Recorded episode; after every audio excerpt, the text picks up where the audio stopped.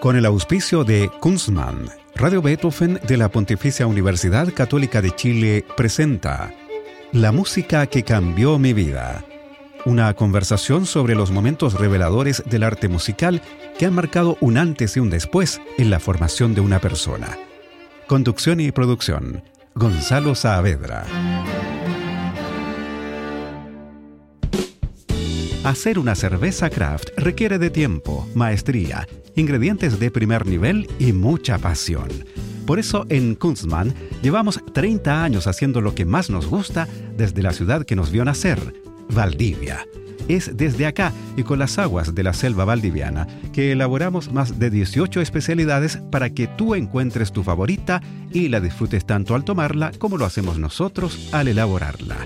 Kunstmann, 30 años elaborando cerveza craft. ¿Cómo están? Bienvenidas y bienvenidos a este programa en que conversamos sobre música, que es lo que nos gusta, pero no cualquiera, sino aquella que ha marcado un antes y un después en la formación de nuestros entrevistados. Hoy estamos con el compositor y pedagogo andino, Francisco Silva. ¿Cómo estás, Francisco? Muy bien, muy bien, Gonzalo. Muchas gracias por la invitación. No, muchas gracias a ti por querer participar en la música que cambió mi vida. Eh, Francisco Silva nació en 1978 en la ciudad de los Andes. Nací en, Viña del Mar, pero fue así una casualidad. En realidad, mis papás son de los Andes. Nací, eh, soy nacido en los Andes. Y tú sigues viviendo y trabajando desde esa ciudad, como vamos a ver eh, en este programa. Estudió composición con Pablo Aranda, tanto en forma particular como en la Universidad de Chile y en la Universidad Católica de Chile.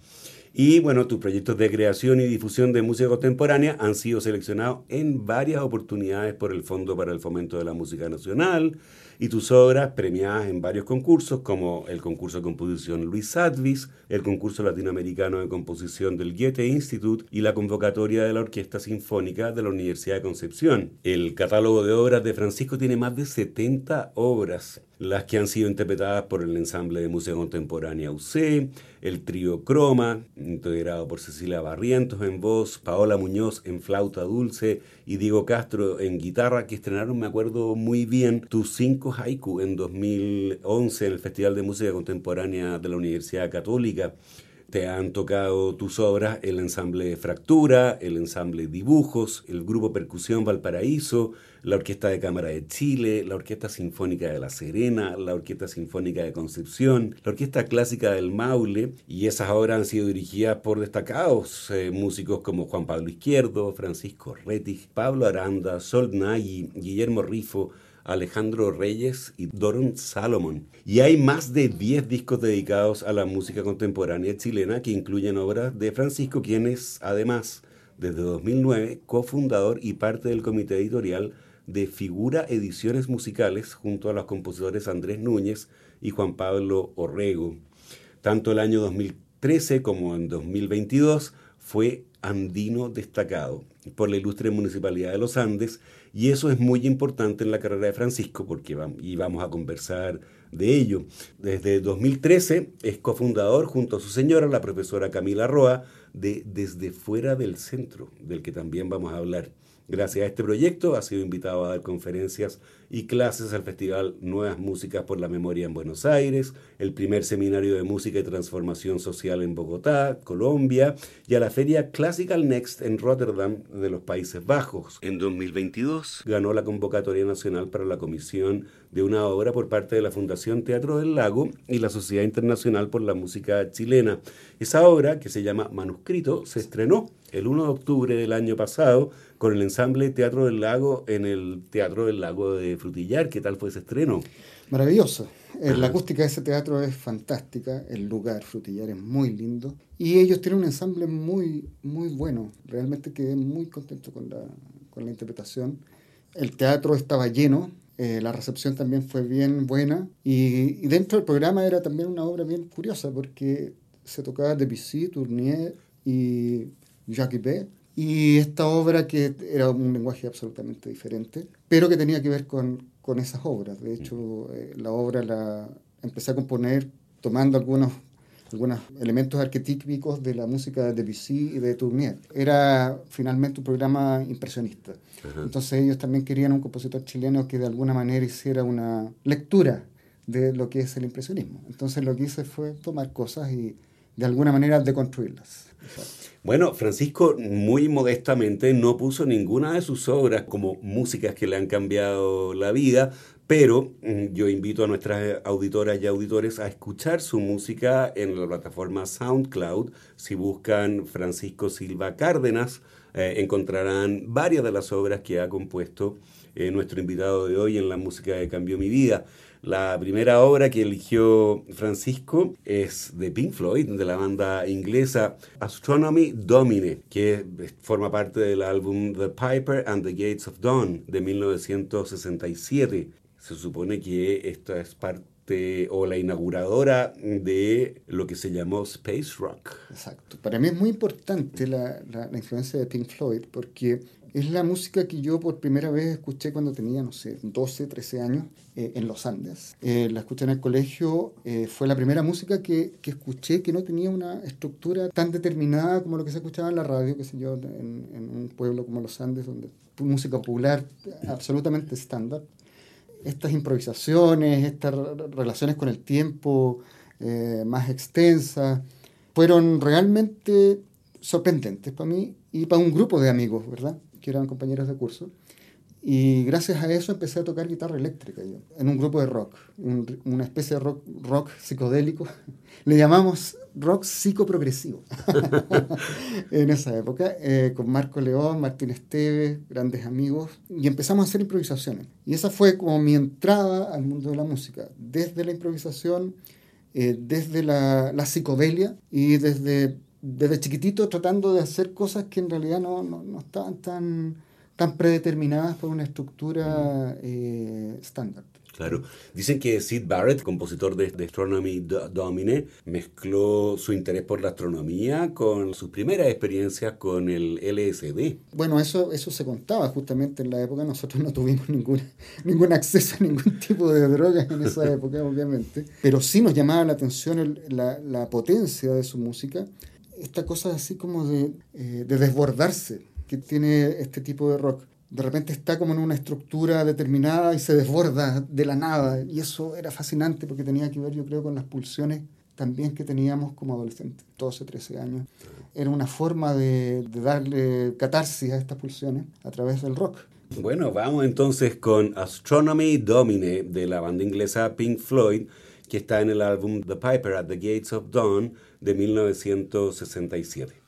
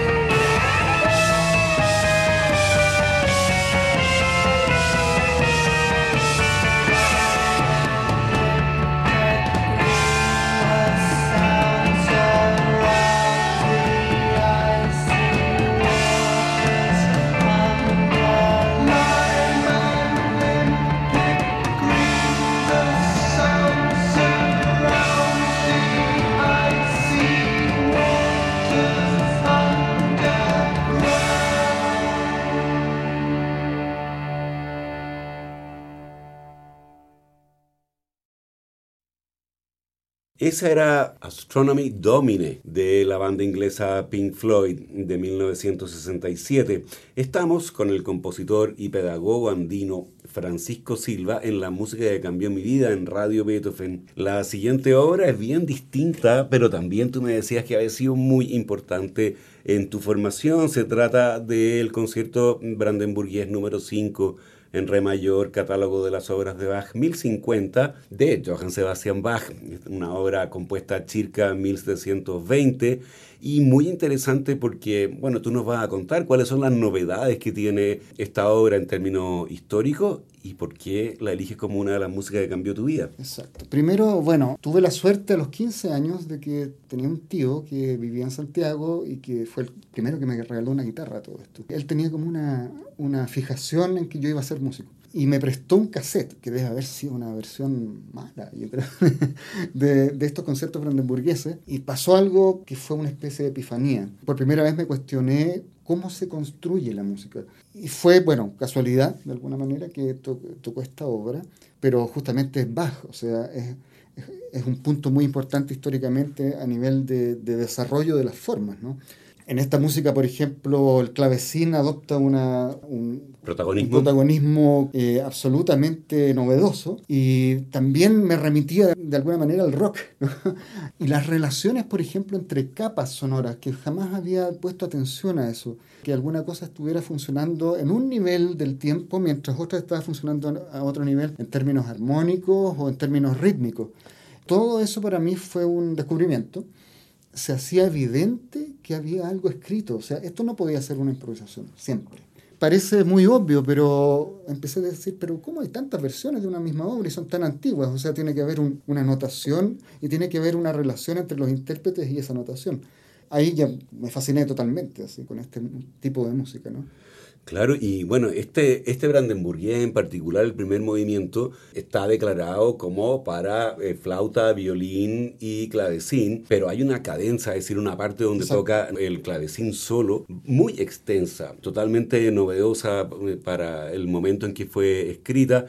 Tiene incluso un carácter como improvisatorio, a pesar de que está increíblemente bien escrito, por supuesto. Exacto, mm. eh, tú lo dices bien, o sea, esa, esa cadenza es muy extensa. Se podría considerar también uno los primeros conciertos o lo que podría ser luego los conciertos para piano, el germen de eso, ¿verdad? Todas estas estas estas cosas me recordaba mucho, de hecho, al heavy metal, a lo que hacían los guitarristas de heavy metal. Entonces también fue, fue una coincidencia, porque yo escuchaba rock, entonces me pasó algo físico, ¿no? Con esta música, porque además tiene mucha fuerza, mucha energía y no para, así, de, de principio a fin. Entonces, es una música muy interesante y, realmente fue una, una, obra que cambió mi, percepción en relación a la música. Muy bien, bueno, vamos entonces con el primer movimiento del concierto brandenburgués número 5 en re mayor, catálogo de las obras de Bach 1050 de Johann Sebastian Bach. La versión que eligió Francisco Silva es la del Café Zimmermann, eh, fundado en 1998 por el violinista Pablo Valetti y la clavecinista Celine Frisch.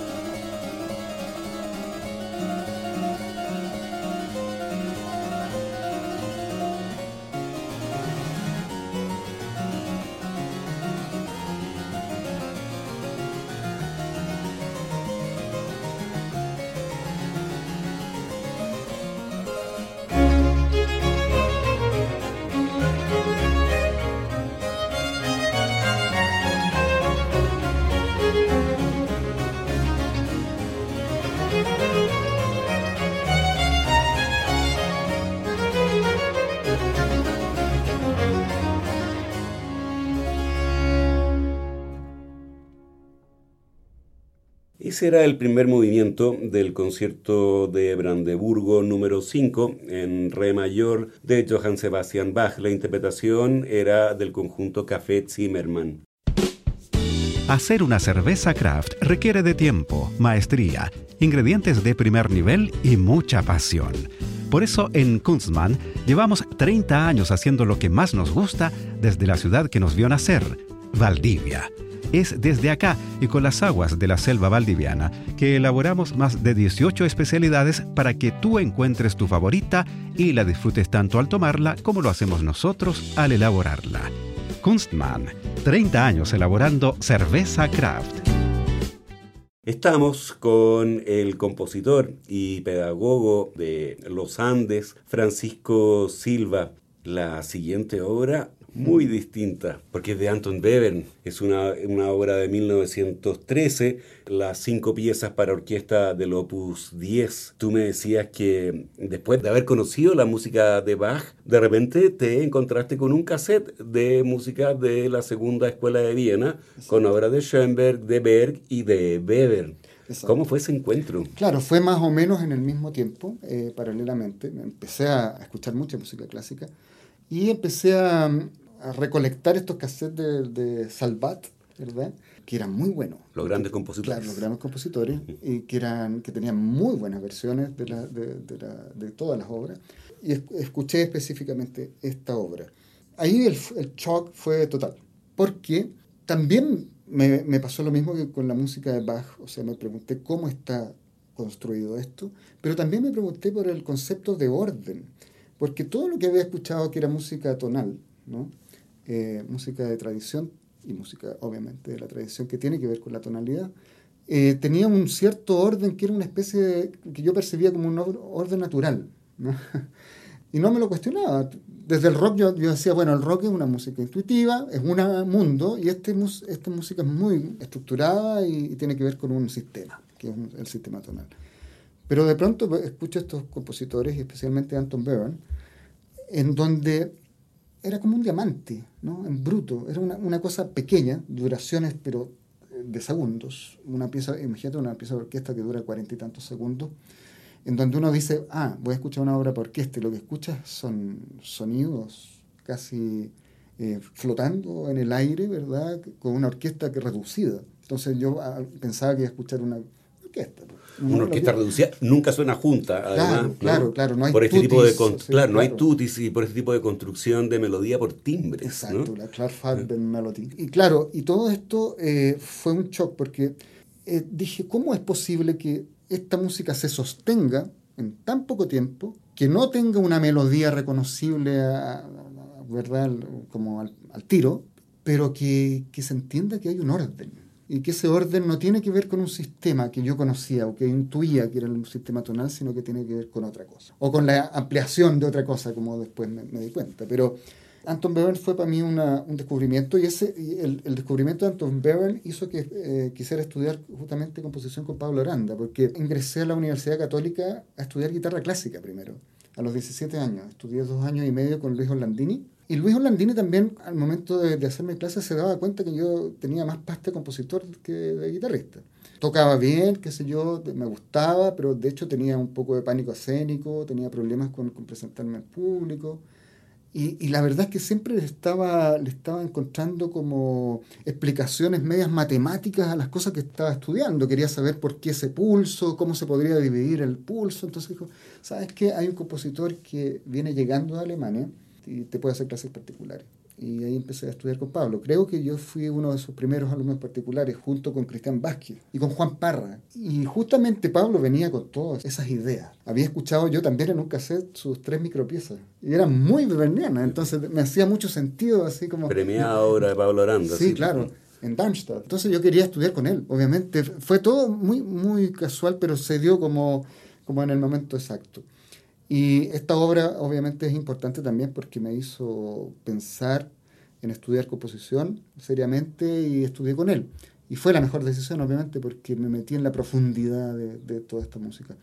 Y mi música también en un principio tiene mucho que ver con eso. Eh, siempre me sentí en realidad, hasta hasta el día de hoy, como una especie de compositor con una lupa. Esa es como la imagen que tengo yo. Es por eso que escribo a mano todavía, porque esta cuestión artesanal también tiene que ver con eso. O sea, el tiempo del cuerpo y de la mano y de, la, de los pensamientos relacionados con la mano tiene que ver con el deseo, ¿verdad?, de, de amplificar las cosas y trabajarlas como si fuera un joyero, un artesano. Y eso tiene que ver, yo creo, con la música de Anton Bevern y con la música de Pablo. Escuchemos entonces las cinco piezas para orquesta del Opus 10 de Anton Bevern. Le interpreta la London Symphony Orchestra, dirigida por Antal Dorati, y recomendamos a nuestras auditoras y auditores que hagan suyo lo que imploró a sus estudiantes Alban Berg, compañero de Bevern. Escuchen profundamente.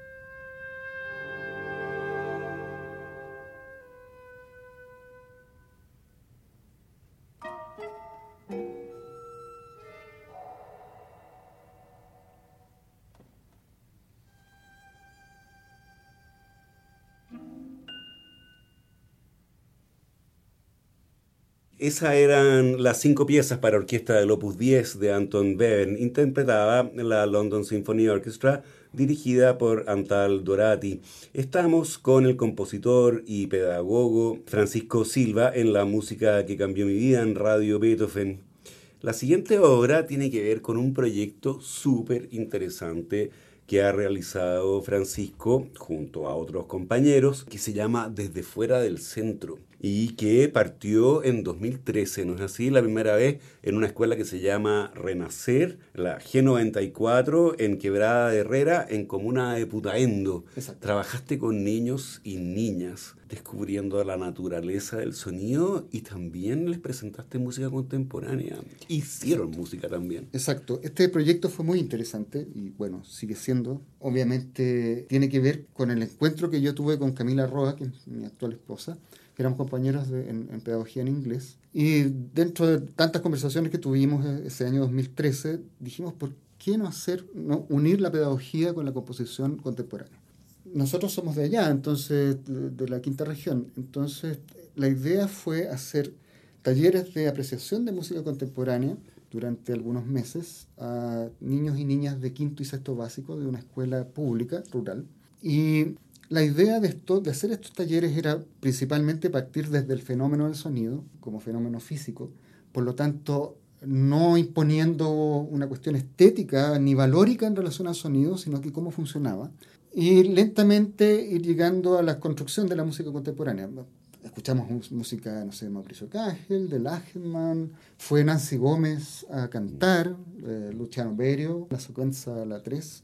Luego nosotros Paralelamente, Juan Pablo Borrego, eh, Andrés Núñez y yo estábamos componiendo obras para instrumentos de juguete. Y esas obras fueron presentadas al final por el ensamble de música contemporánea UC que dirigió Pablo Aranda.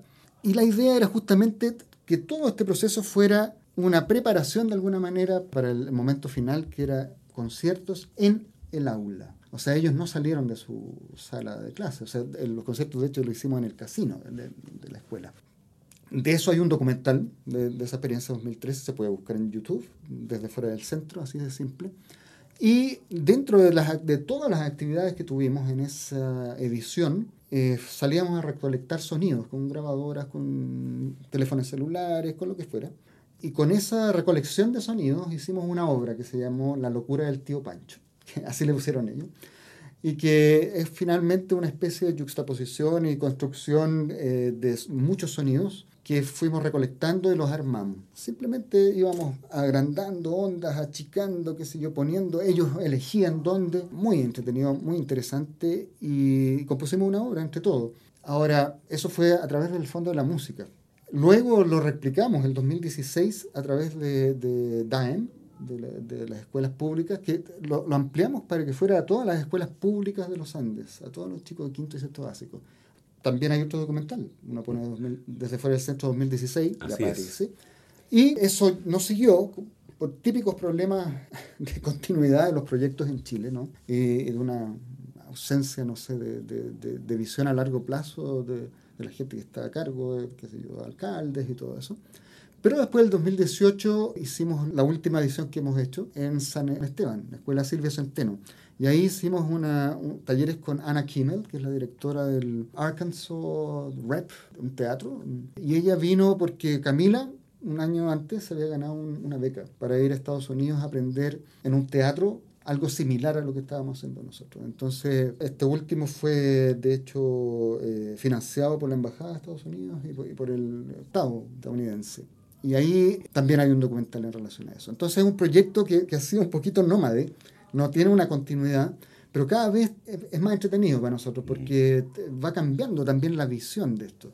Para nosotros es fundamental y muy importante que las escuelas públicas, a esa edad más o menos, nosotros descubrimos que esa edad era muy interesante, quinto, sexto básico, ¿verdad? Puedan tener acceso a esto. Tienen una visión muy desprejuiciada los, niños y niñas en relación a la música, se entretienen mucho y logran escuchar escuchar así música que es compleja. Nosotros también tenemos como leitmotiv no simplificar la música como si, o sea, ah, no, son niños, entonces hay que mostrarle algo un poquito más básico. No, le mostramos la obra tal como son. Los preparamos para eso, sí, y, y discutimos harto en relación al sonido, al silencio, a la frecuencia, a la acústica, etcétera y se han dado muy buenos resultados y se pueden ver esos documentales que resumen bastante bien. Sí, yo recomiendo absolutamente que se vean esos dos documentales eh, desde fuera del centro. Esa es la, la, frase clave para encontrarlos rápidamente en YouTube. En el segundo de los documentales yo distinguí a Luis Orlandini,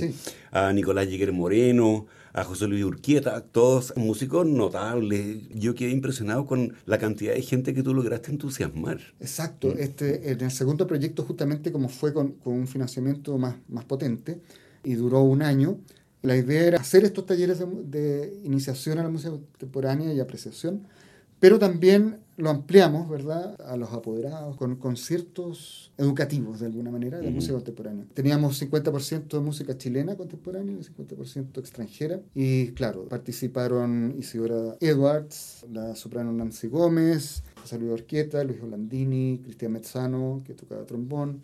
Después se hicieron conciertos finales muy interesantes porque estuvo el dúo de Fernando Ortega con Nancy Gómez tocando, por ejemplo, música de Cage. Luego estuvo el grupo Percusión Valparaíso y terminamos con la orquesta y coro de Elisa Valdés de, de Puente Alto, que son unos niños y adolescentes que tocan música contemporánea. Escuchemos entonces eh, La locura del tío Pancho, esta obra colectiva nacida del proyecto Desde fuera del centro.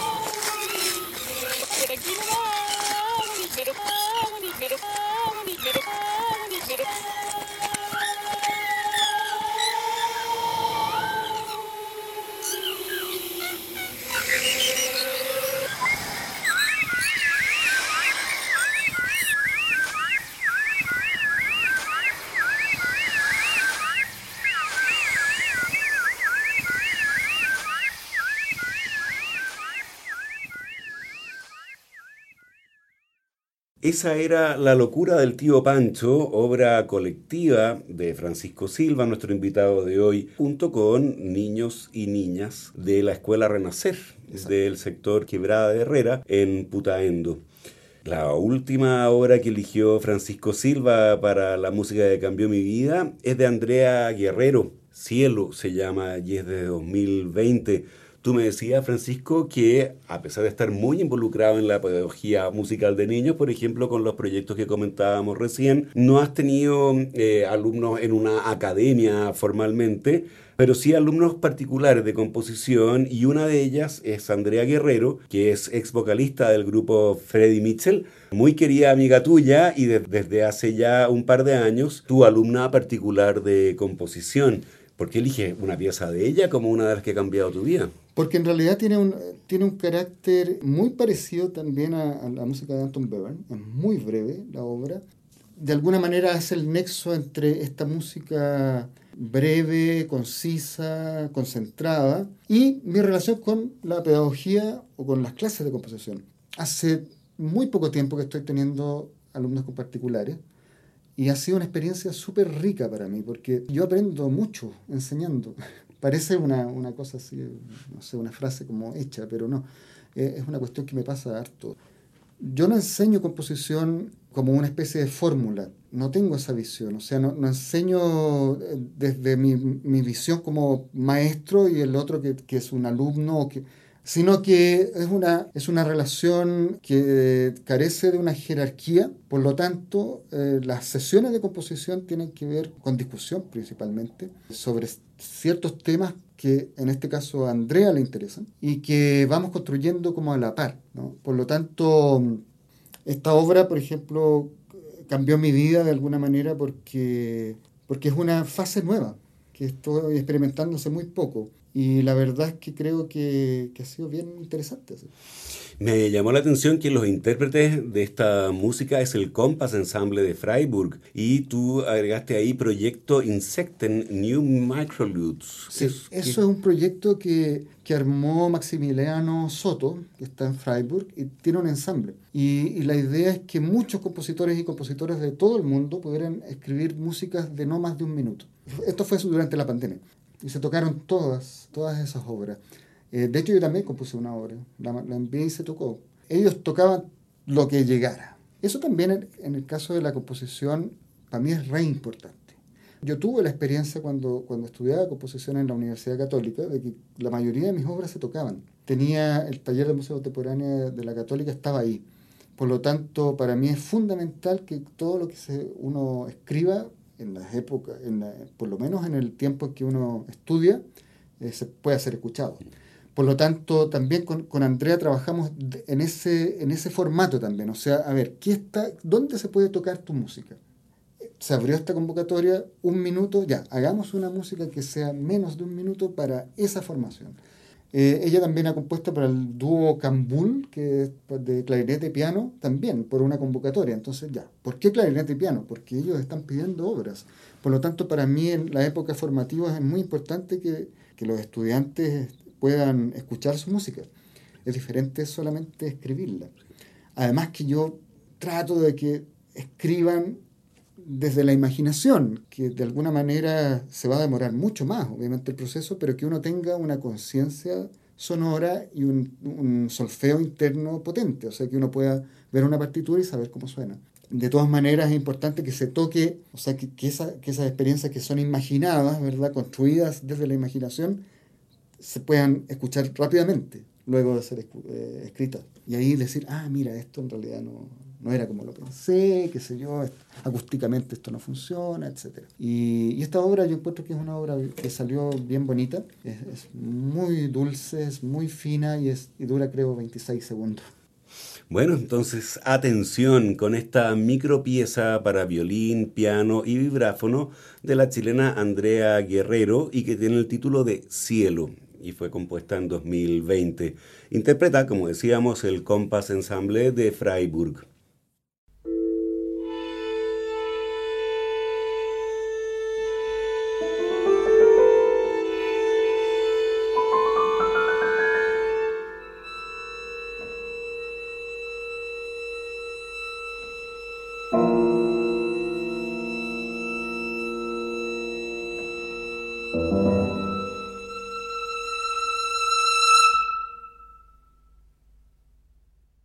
Ese era Cielo, obra de 2020 de Andrea Guerrero, una micro pieza para violín, piano y vibráfono que interpretaba el Compass Ensemble de Freiburg. Andrea Guerrero es una de las alumnas que tiene nuestro invitado de hoy en la música que cambió mi vida, el compositor y pedagogo Francisco Silva. Llegamos hacia el final del programa, Francisco. Yo te quiero agradecer por tu participación. Ha sido muy interesante la música que nos trajiste, los proyectos en los que has estado involucrado y ha sido un placer tenerte aquí. Muchas gracias a ti, Gonzalo. Muy bien. Ya ustedes los dejamos convidados para una nueva versión de este programa el próximo lunes a las 20 horas. Recuerden que pueden escuchar este capítulo y los otros que han sido emitidos en forma de podcast en nuestro sitio web beethovenfm.cl y también en Spotify buscando la música que cambió mi vida. No dejen nuestra sintonía porque ya viene puro jazz con nuestro amigo Roberto Barahona. Muy buenas noches. Hacer una cerveza craft requiere de tiempo, maestría, ingredientes de primer nivel y mucha pasión.